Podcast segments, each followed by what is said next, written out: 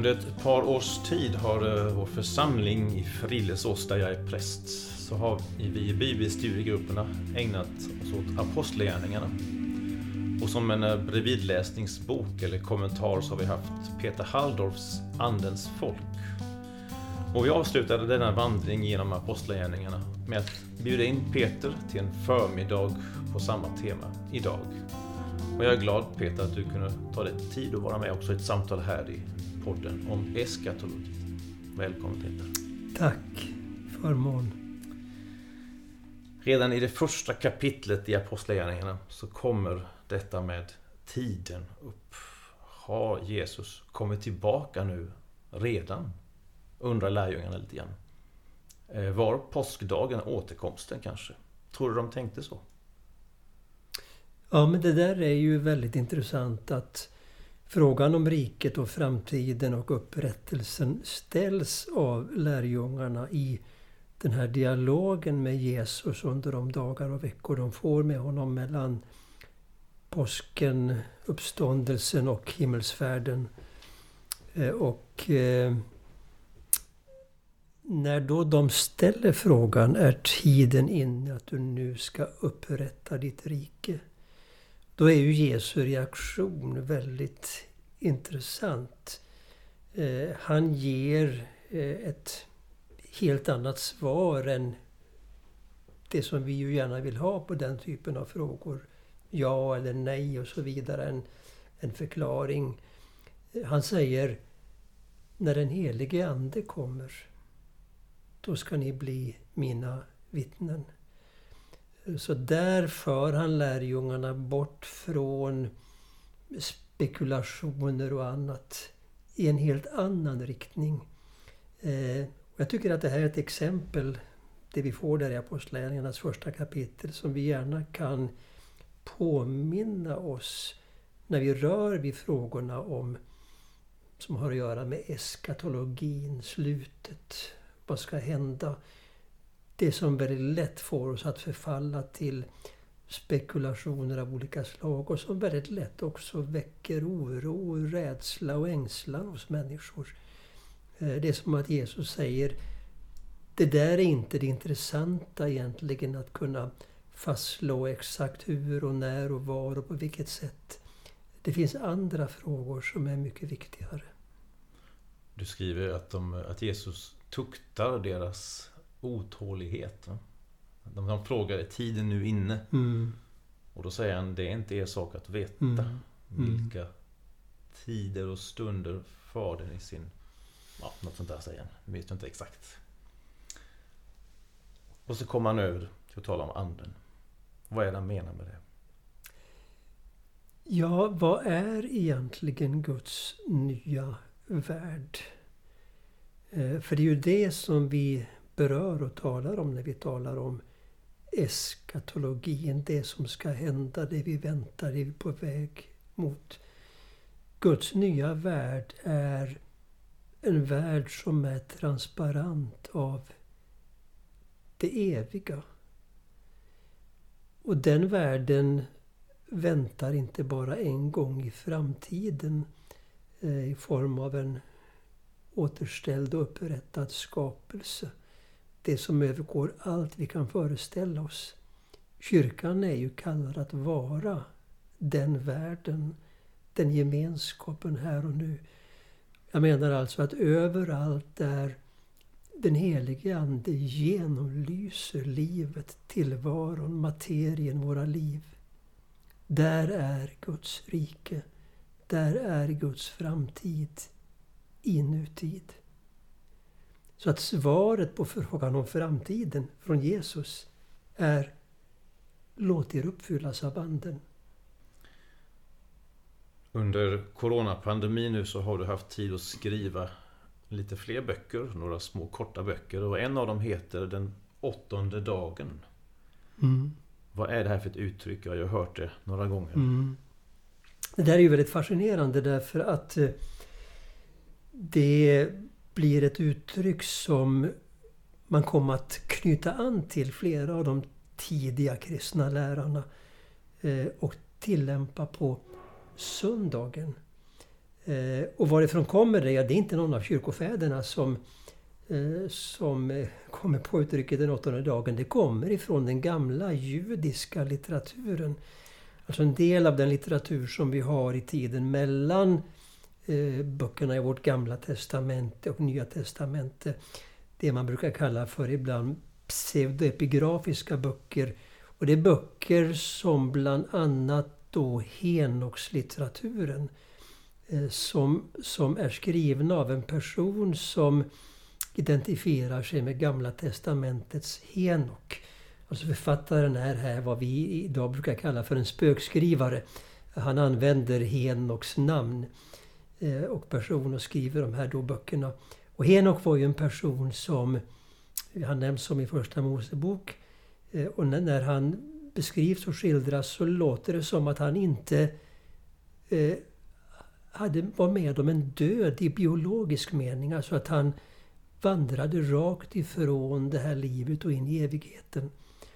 Och när Hebreerbrevet tar upp denne Henok så tolkar Hebreerbrevets författare Eh, Enoks Henoks öde precis på det sättet. Eh, han, han är den första så att säga som överskrider dödens gräns utan en biologisk död enligt tolkningen. Nåväl, i de här Henokskrifterna så finns ett uttryck där det står att Gud har också skapat den åttonde dagen. Och när de tidiga kristna läste det så sa de ja, men det är ju söndagen som vi säger. Den första veckodagen, solens dag som man sa i romarriket. Och hur tänkte man då? Jo, på sex dagar skapar Gud världen.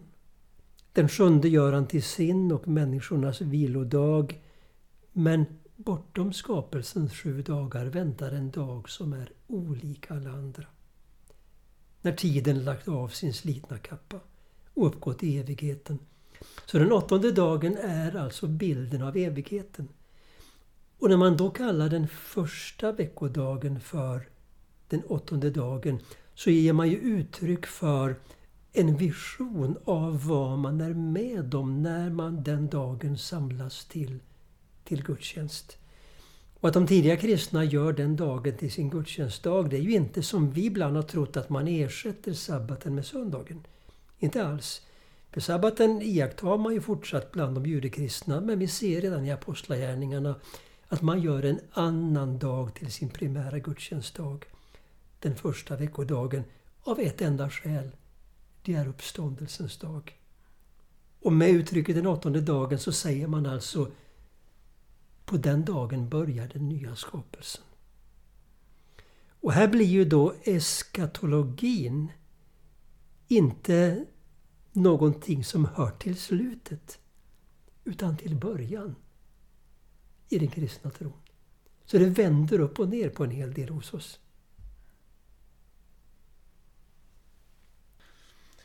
På söndagen så firas ju liturgin. Och jag har läst någon författare som är mer spekulativ men där han går in och försöker förstå vad är evigheten för någonting. Och han, han sträcker sig så bortom domens dag och det som de då kan mm. försöka föreställa sig någonting. Och han kallar den tiden som då inträffar för liturgisk tid. Mm. Mm. mm. Och om jag förstår, förstår denna författare rätt så är det en tid när inget egentligt nytt händer. Mm. Inget nytt inträffar. Eh, nyhetens behag är borta, så att säga. Man går in i en tid som förvisso är tid. Men det är ändå som, som med liturgin, att man går in i någonting som man gör likadant varje gång. Mm. Och men ändå är man inne, man är inne i någonting nytt där. Mm. Ja, liturgisk tid eller eukaristisk tid skulle man också kunna säga. Och det som är det mest utmärkande för den tiden, liturgins tid, är ju att den har bara ett tempus. Dess tempus är presens, nu. Och ett av liturgins allra viktigaste ord är ju ordet idag. Alltså vi säger inte i liturgin för 2000 år sedan red Jesus in i Jerusalem. Det är ju sant, historiskt sett så berättar vi historien så. Men i liturgin säger vi inte så. Vi säger idag rider Jesus in i Jerusalem. I natt har Jesus fötts i Betlehem. Och så vidare. Så att liturgin drar in oss i detta eviga nu, där vi i nuet blir samtida med det som har varit. Men också i den andra riktningen, med det som ska komma. Och därför så firar vi ju en mening i liturgin, inte bara minnet av det som har varit, vi firar också minnet av framtiden.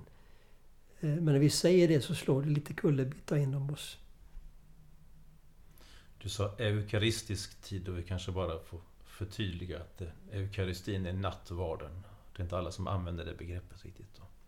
Nej, det kommer ju att bli det vanligaste namnet eller begreppet för nattvarden, mässan i den, den tidiga grekisktalande kristna världen.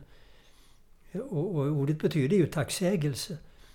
Eh, och egentligen är ju varje kristen gudstjänst en tacksägelse gudstjänsten, en eukaristi. Men det här får ju sitt yppersta uttryck i en handling, en måltid, som är en delaktighet i den himmelska måltiden, i Guds rikets festmåltid.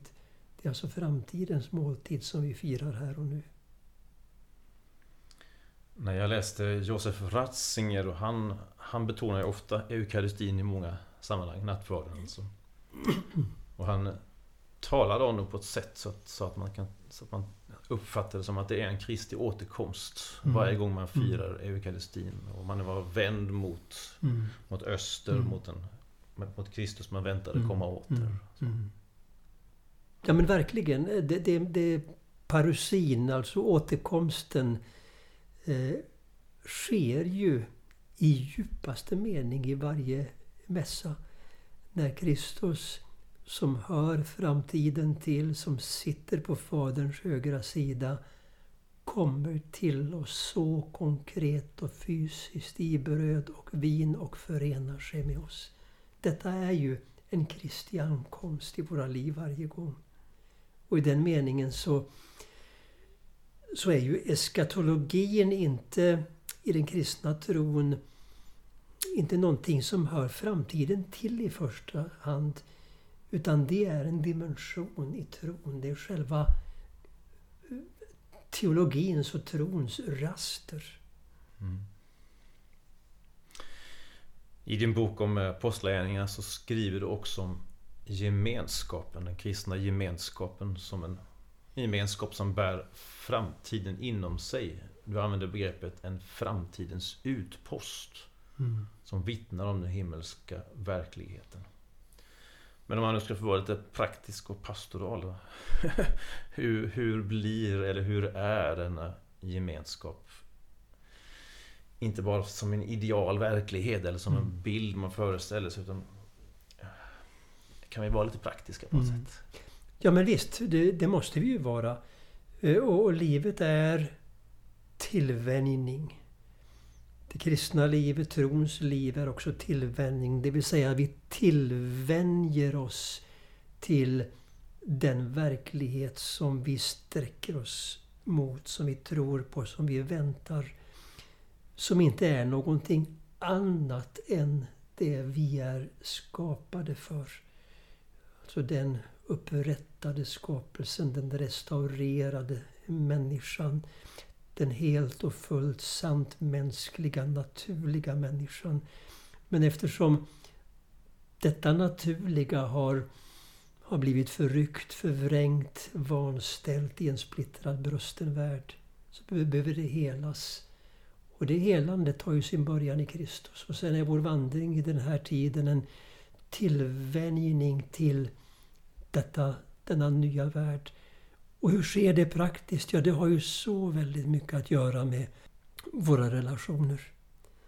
Eh, hur vi förhåller oss till varandra, hur vi ser på varandra. Alltså det är rörelsen från jag, mig, min, mitt till du, dig, din, ditt. Alltså detta som är kärlekens rörelse i våra liv. Och när kyrkan blir ett tecken på, på Guds framtid, Guds rike i den här världen, så är ju det det, det konkreta kännetecknet. Det har att göra med eh, förmågan att älska. Eh, som är det, det avgörande tecknet på all andlig utveckling och mognad. Förmågan att älska. Och det är ju inget kontroversiellt i det. Det längtar ju alla människor efter. Eh, men vad är då det kristna svaret på frågan vad innebär förmågan att älska? Det vill säga, hur vet jag om jag är driven av rädsla? Driven av hopp om belöning? Eller driven av kärlek? I mitt umgänge med gemenskap med andra människor. Kommer jag att tänka på en, berättelse som Johannes Klimakos, munk i Sinai-klostret, berättar på 600-talet. Han skriver en bok som blir en, en närmast obligatorisk läsning framförallt i de östliga klostren, Paradisstegen. Och då berättar han om en iakttagelse han gör en dag. Han säger att jag såg en dag tre munkar som blev förödmjukade på samma gång och på samma sätt. Men jag såg sedan att de reagerade helt olika. Den första, ja han blev sårad och väldigt upprörd. Men han sa ingenting. Den andra, ja han kände sorg för den som förödmjukat honom men glädje för sin egen skull. Den tredje, han kunde bara tänka på den skada som tillfogats hans nästa. Alltså den som förödmjukat honom. Och han fällde tårar av medlidande. Och då säger Klimakos, den första han var driven av rädsla. Den andra var driven av hopp om belöning. Och den tredje var driven av kärlek. Och bakom den här berättelsen så finns ju då några avgörande insikter om kärlekens grund. Den första, det finns bara en människa. Den andra, min nästa är en annan Kristus. Det finns bara en människa, det vill säga en annan tidig andlig lärare som tar upp det här, Gregorius av Nyssa på 300-talet säger att Ja, säger han, visserligen när vi pratar så uttrycker vi oss ibland så. Vi säger det finns många människor. Men tänk efter, säger han, egentligen är ju det ett språkligt misstag bara att säga så. Det finns inte alls många människor, det finns i grunden bara en människa. Ja, visserligen är vi en mångfald människor, men vi delar alla samma mänskliga natur. Och i det ljuset, vad är då själva essensen i den kristna tron? Jo, när Gud i Kristus förenar sig med denna enda mänskliga men splittrade natur. Då öppnas vägen till den enhet vi alla är skapade för och som kyrkan finns i världen att vara ett tecken, ett vittnesbörd om. Men i en brusten och söndertrasad värld så är det både gåva och kamp att leva denna enhet. En munk i öknen säger det har tagit mig 20 år av kamp att se varje människa som en enda. Och när någon gör det, då möter hon oss med, då blir Guds framtid så att säga transparent, genomskinlig, synlig i och genom den människan. Och det är en gemenskap som allt mer tillvänjer sig, präglas av detta förhållningssätt till varandra och till andra som kyrkan är kallad att vara. Då låter det nästan som att vi är inne lite på ekumenikens område också. Det var inte det här en podd om e- ekumenik, men det, det berör ju onekligen det ena. Det Allt är ju efter ett, ett stycke och nu står vi ju inför, när du och jag står och talar här Bo, så står vi ju inför den, den årliga böneveckan för kristen enhet. Just det, den 18 till 25 januari. Mm. Just det. När vi målar upp den eskatologiska verkligheten så är det ju den himmelska verkligheten vi målar upp på ett sätt. Alltså det som, som ska bli kött i oss, i kyrkan, i, i alla människor. Men man kan ju också ta den motsatta sidan så att säga och fundera på helvetet. Mm. Um, om, om växten emot den himmelska verkligheten är att gå bort ifrån jag och min och mitt till du och din och ditt. Och Mm. Vandringen mot helvetet är att inte alls ta den riktningen utan tvärtom ännu Mm. mer kanske. Min, mitt, Mm. egot. Mm. Mm. Kan man tänka sig, vi har faktiskt inte haft upp eh, ämnet helvetet ännu så bara Mm. eftersom vi ändå rör oss i de här olika riktningarna. Mm. Är helvetet en plats där alla egoister bor? Om man får uttrycka mig så. Ja, jag tror kanske att eh, vi ska vara varsamma med eh, att beskriva helvetet som en plats i den meningen. Eh, men helvetet, det framträder ju eh, när vi isolerar oss i oss själva.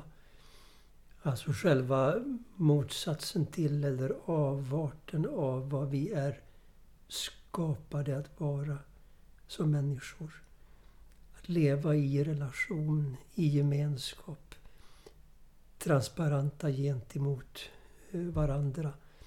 Rörelsen ut ur oss själva. Den andra till mötes. Kärlekens rörelse. Ja, det är ju den himmelska, den gudomliga rörelsen om vi så vill den motsatta rörelsen som leder till kretsande kring mig själv där mina empaticirklar blir allt, allt eh, trängre och, och jag liksom fastnar i likgiltighet. Det vill jag inte, det vill jag inte. Det är helvetet. Och det är inte vad Gud vill för någon enda skapad varelse.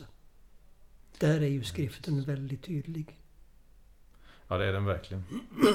Men ändå som är att den, att den nämns som en verklighet, som en, Mm. möjligt, Mm. en möjlig riktning. Så att säga, för människans val. Ja, vi ska inte, vi ska inte eh, ta lätt på eh, skriftens och Jesu ord om möjligheten att förlora sin själ och uttrycket att gå förlorat eh, och vad som ligger i det. Eh, och på samma gång Jesus har själv stigit ned i själva underjorden i dödsriket, i själva Hades.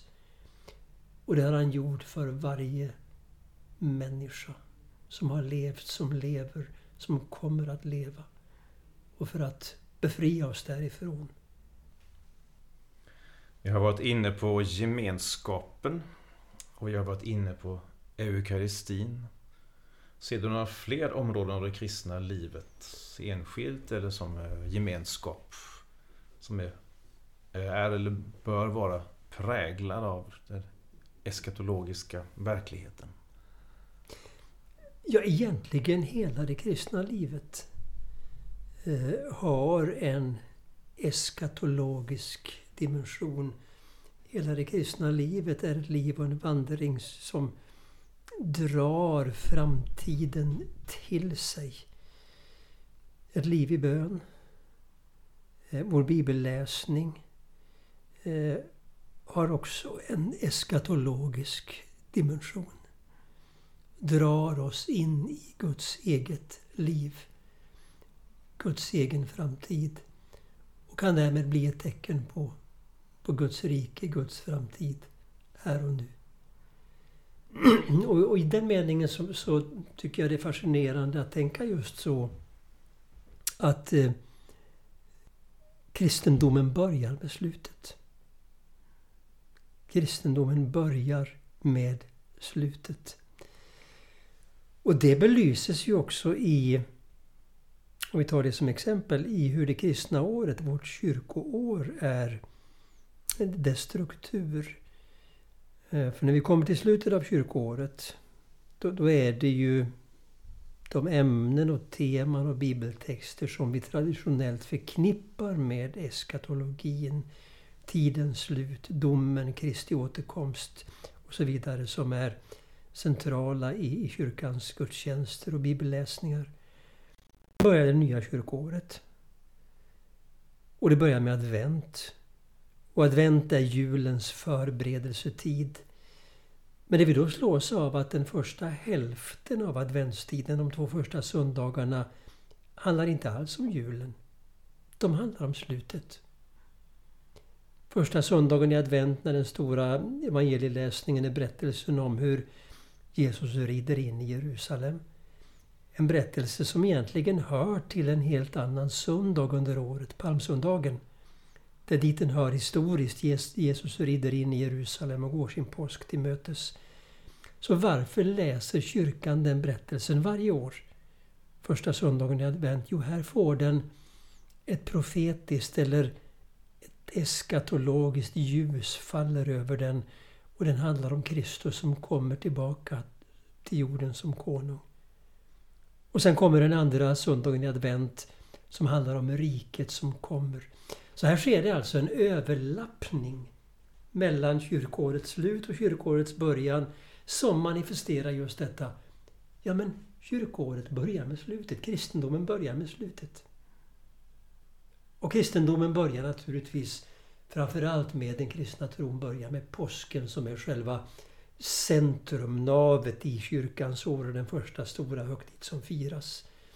Och då har vi uppståndelsen som blir den arketypiska modellen, mönstret för allt skapat. Eh, där sker i djupaste mening tidens slut. Där börjar den nya tiden med Kristi död och uppståndelse.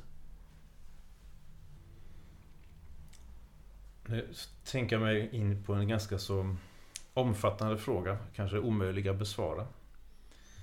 Om det nu finns en, en ett framtidsscenarium så att säga i, i den kristna tron. Vi, in, vi väntar något fullkomnande.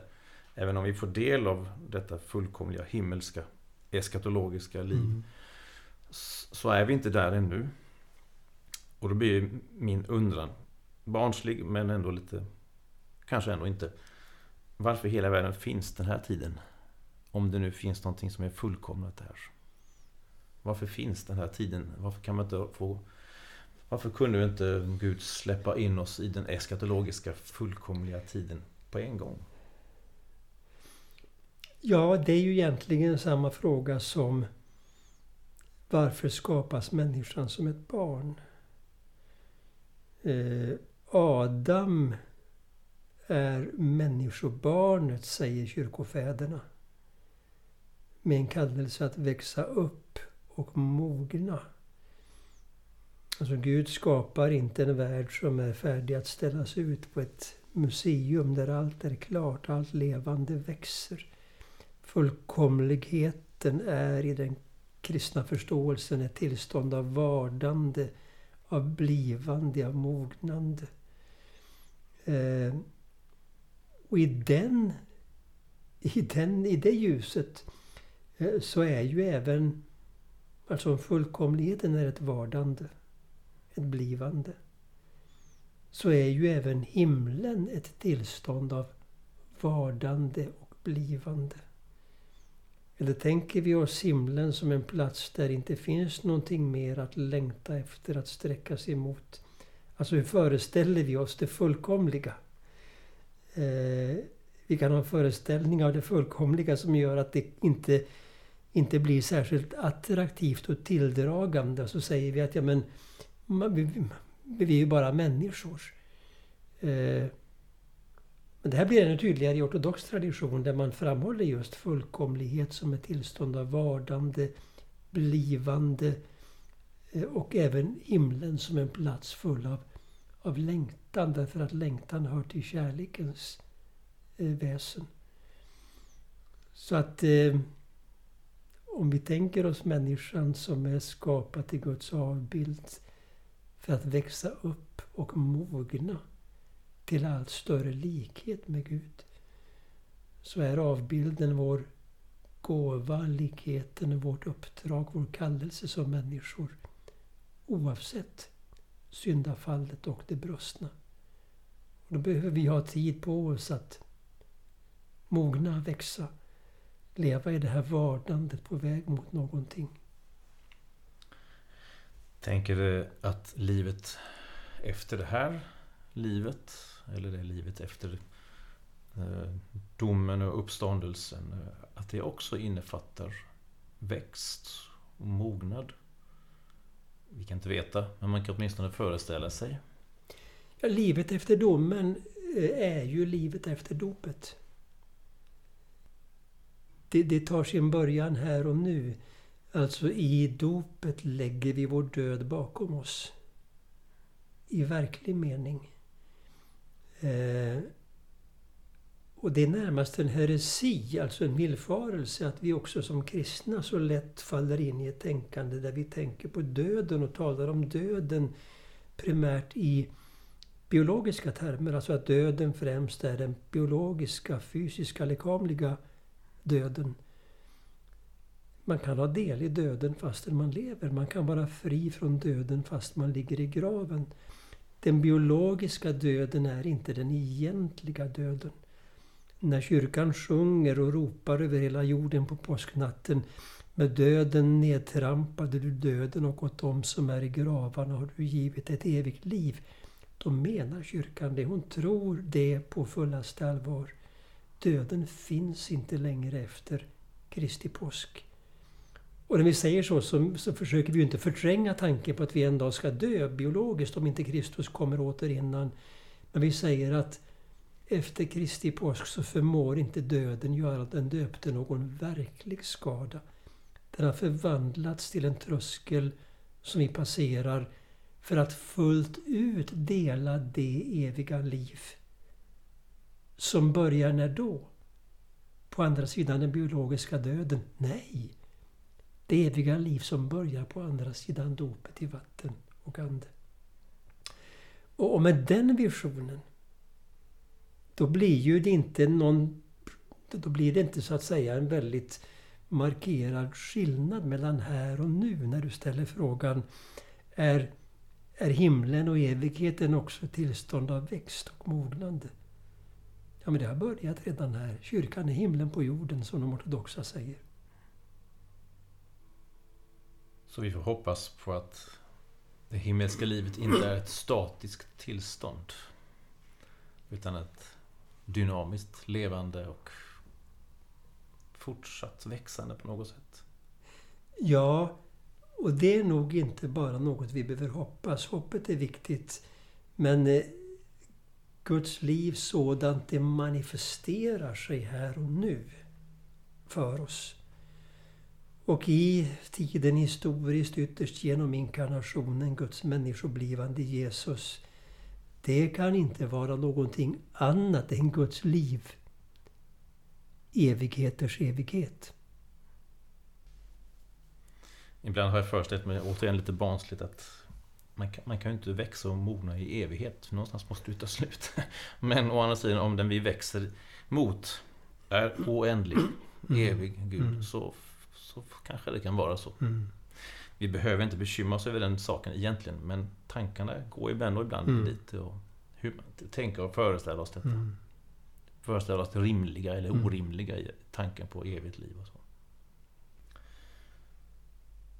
Ja, eh, jag vill också ställa den fråga som lärjungarna ställde till Jesus. Är tiden nu inne? Eh, det vill säga, när, när vi ser den tid vi själva lever i nu så får man ju, undrar man ju, är det här yttersta tiden i bemärkelsen Kristus kommer snart på det, på det sista sättet, så att säga. På ja, den yttersta dagen. Eh, det här är en fråga som man kanske helst inte vill svara på. för att den inte går. Men om du ändå ser tiden omkring dig och folk kommer till dig och frågar kommer Jesus tillbaka snart? Vad skulle du säga? Ja, om vi talar i termer av tid. Det kan vi inte veta. Och det behöver vi inte veta. Eh, och den här frågan har ju varit aktuell och ställts på ungefär samma sätt i alla tider. Det gjorde det bland de, de allra första kristna som levde med en en intensiv förväntan om Kristi mycket nära omedelbara eh, ankomst. Men ur Guds perspektiv, en dag är som tusen år och tusen år som en dag. Det vi däremot behöver är att leva med en ständig vaksamhet, nykterhet och väntan inför att Kristus kommer. Därför att återigen, Kristus som kommer till oss vid tidens slut kommer till oss i varje givet nu. Och inte minst när vi möts och firar gudstjänst. Så för mig är inte det där en fråga som jag egentligen är speciellt upptagen av. Ehm, det, det, det intressanta är inte om han i, i historisk mening, i historisk tid kommer om en vecka, om en månad, om ett år, om tusen år. Utan mycket mer intressant är att vi kan få leva i en ständig och växande öppenhet inför att Kristus kommer till oss oavbrutet. Varje mässa är en, en, en parosi, det vill säga varje mässa kommer han oss till mötes. Ankomsten finns där, alltså varje mässa firas på andra sidan Kristi återkomst. Hur märkligt det än låter. Och det här var väldigt, väldigt levande för de tidiga kristna. Och, och någonting som man då fångar upp också i de tidiga nattvardsbönerna.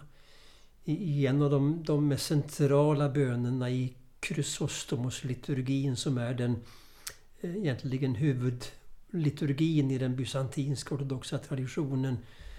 Så ber kyrkan i åminnelsebönen och säger enligt hans frälsande befallning firar vi åminnelsen, minnet av allt som skett för vår skull. Korset, graven, uppståndelsen på den tredje dagen, himmelsfärden, platsen på din högra sida hans återkomst i härlighet. Alltså i alla de första leden i den bönen så är vi ju med. Vi firar minnet av det som har skett. Men sen i det sista ledet i den bönen säger vi vi firar minnet av hans återkomst i härlighet. Ja, men det går väl inte? Vi kan väl inte fira minnet av framtiden? Jo, på den åttonde dagen så är det just detta kyrkan gör. Och det här är ett stort mysterium.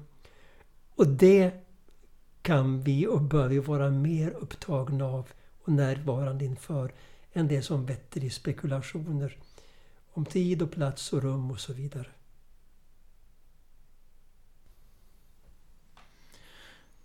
Du har också skrivit en bok som heter Därför sörjer jorden om den ekologiska krisen i vår tid.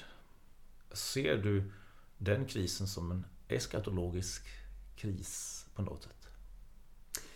Ja, men tack för att du ställde den frågan. För det eh, Bakgrunden till den boken eh, var i väldigt hög grad min läsning av profetlitteraturen och jag ägnade flera år åt att framförallt en slags närläsning av profeten Jeremias bok. Och det var väldigt mycket den läsningen som gjorde att jag för egen del började på ett nytt sätt att lyssna till vad forskarna säger om det vi kallar för den globala uppvärmningen. Eh, därför att eh, solidariteten med jorden, djuren, marken, naturen är så oerhört närvarande i profetlitteraturen i, i den hebreiska bibeln.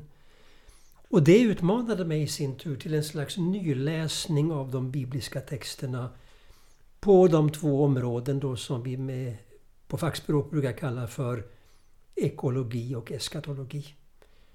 Alltså ekologi, vårt sätt att tänka på, tala om och leva på den här jorden eskatologi, vårt sätt att tänka på, tala om och förhålla oss till framtiden. Eh, och det är det som leder till boken Därför sörjer jorden. Och det jag försöker göra där är att se hur eh, två eh, stora utsagor om framtiden som vi har i Bibeln, i Nya Testamentet, förhåller sig till varandra. Den ena, himmel och jord ska förgå. Och den andra, efter hans löfte, väntar vi en ny himmel och en ny jord. Alltså vad menar Jesus med att jorden ska förgå? Det är Jesus som säger det. Och var i består den nya jorden? Eh, och det försöker jag lite grann utforska i, i just den boken, Därför sörjer jorden. Där titeln för övrigt är hämtad från profeten Jeremia. Det är han som använder uttrycket. Paulus använder ju ett liknande uttryck om människan också. Därför du är en ny skapelse i mm. Kristus. Mm. Mm. Är, är talet om en ny himmel och en ny jord och den gamla ska förgå, är det parallellt med det här förståelsen av människan? Den gamla människan och den nya människan i Kristus? Jag tror det är väldigt parallellt. Att det här är analogt. Eh, här finns det två kapitel i Nya Testamentet som man skulle kunna göra en slags parallell eller samläsning av. Därför att de kastar då ljus över just detta. Och då tänker jag på Romarbrevets åttonde kapitel där vi har Paulus stora ekologiska vision. Hela skapelsen ropar och väntar efter sin befrielse. Och sen har vi första, första Korinthierbrevets femtonde kapitel där vi har summan av, av Paulus eh, uppståndelseteologi. Och där i det femtonde kapitlet i första Korinthierbrevet så plockar han upp en fråga som han mött bland de troende. Hur uppstår de döda? Och då säger han först, ja men det är ju en enfaldig fråga. Alltså inte så att det finns dumma frågor men det här övergår allt vi kan föreställa oss. Och så säger han strax efteråt, det jag nu säger är ett mysterium. Vi ska inte alla dö, men vi ska alla förvandlas. Uppståndelsen innebär alltså för Paulus en förvandling. Så fullständig och genomgripande så att det är som att det gamla inte längre finns. Det dödliga har iklätts odödlighet, det förgängliga har iklätts oförgänglighet.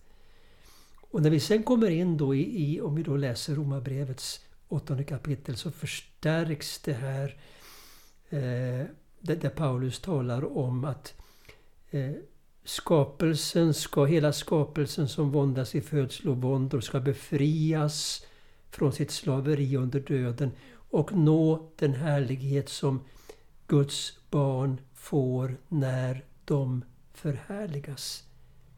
Det vill säga när de uppstår från de döda. Eller om de lever kvar när Kristus kommer, förvandlas. Det vill säga, den transfiguration, den förvandling som väntar hela skapelsen övergår allt vi kan föreställa oss. Men en sak blir ju tydlig. Och det är det du lyfter fram här när vi läser de här bibeltexterna. Den nya skapelsen. Alltså vare sig vi talar om människan som en ny skapelse eller jorden som en ny skapelse är den i Kristus transfigurerade förvandlade människan och jorden. Uppståndelsen då som den arketypiska modellen för allt skapat. Allt som är skapat genom Kristus och till honom äger löfte om att dela hans uppståndelse. Och då kan vi ju tala om människan som nyskapelse och jorden som nyskapelse. I samma termer. Det skiljer sig en del från en eh, från vad man kan möta på hos en del andra kristna där den här, den, våran jord och våran skapelse är mm. någonting som kommer att vara övergående och därför behöver vi egentligen inte bry oss så mycket om mm. den. För mm. Jesus kommer ändå snart åter och då mm. tar han bort den. Så att mm. Mm. Det här är ju en, en, en teologi, en, en slags himmel och jord ska brinna teologi som sitter väldigt, väldigt djupt. Men som vi ska ha klart för oss är ju ett historiskt sett ganska sentida fenomen i delar av av protestantisk kristen förkunnelse. Eh, och jag möter den ofta, fortfarande. Och det man slås av när man möter denna allt ska brinna-teologi är att den har nästan alltid ett gemensamt drag. Det ambivalenta förhållandet till det skapade, det materiella. Och lyssnar man lite mer uppmärksamt så slås man av att här finns också nästan alltid en kristologi Alltså ett sätt att tala om och tänka på Jesus Kristus som befinner sig på ett sluttande plan. I likhet med det som man kämpade med periodvis i den tidiga kyrkan, att det fanns inte så få kristna som hade svårt att riktigt ta till sig att Jesus i alla avseenden delar vår mänskliga natur och därför är en del av skapelsen. Så att när man arbetar med den här frågan om kristologin, om Jesus Kristus och vem han är i den tidiga kyrkan, så är det intressanta att när man mejslar fram ett tydligare språk för vilket man talar om Jesus, det är då det växer fram en fördjupad grammatik för det skapade. För man talar om den skapade världen. Alltså man säger att om nu Kristus är en del av skapelsen på samma gång som han är identisk med det eviga ord som skapat allt. Då är föreställningen att Gud ska kasta den här jorden på soptippen. Då faller ju den på sin egen orimlighet. Då är det otänkbart. Så att här blir ju då inkarnationen återigen ett slags orienteringspunkt eh, som hjälper oss att undvika både en, en, en destruktiv pessimism och en naiv optimism i förhållande till den värld vi lever i. Du nämnde föredraget du hade här i förmiddags i kyrkan eh, om att Kristus blev inkarnerad, han blev människa och är fortfarande människa mm. där han sitter på Faderns högra sida. Och är en del av skapelsen därmed. Precis, och då blir det svårt att tänka mm. Att det gamla ska mm. brinna och försvinna. Mm. mm. Och här är det så viktigt tror jag att vi ser hur inkarnationen, alltså kristologin, är själva trons hjärta, men det är också hjärtat i skapelsen. I vår förståelse av den. Och här, här finns eh, väldigt mycket resurser eh, att tänka teologiskt i vår tro eh, i den östliga kristna traditionen. Eh, som har hållit det här mer levande än vad vi har gjort i väst. Ja, jag tror vi sätter punkt för vårt samtal här. Tack Peter för att du både kom ner till oss och hade en förmiddag här tillsammans med församlingen. Men också tack för att du tog dig tid för det här sexta samtalet. Ja, men tack själv och för spännande och viktiga frågor som du väcker. Och tack också till dig som har lyssnat.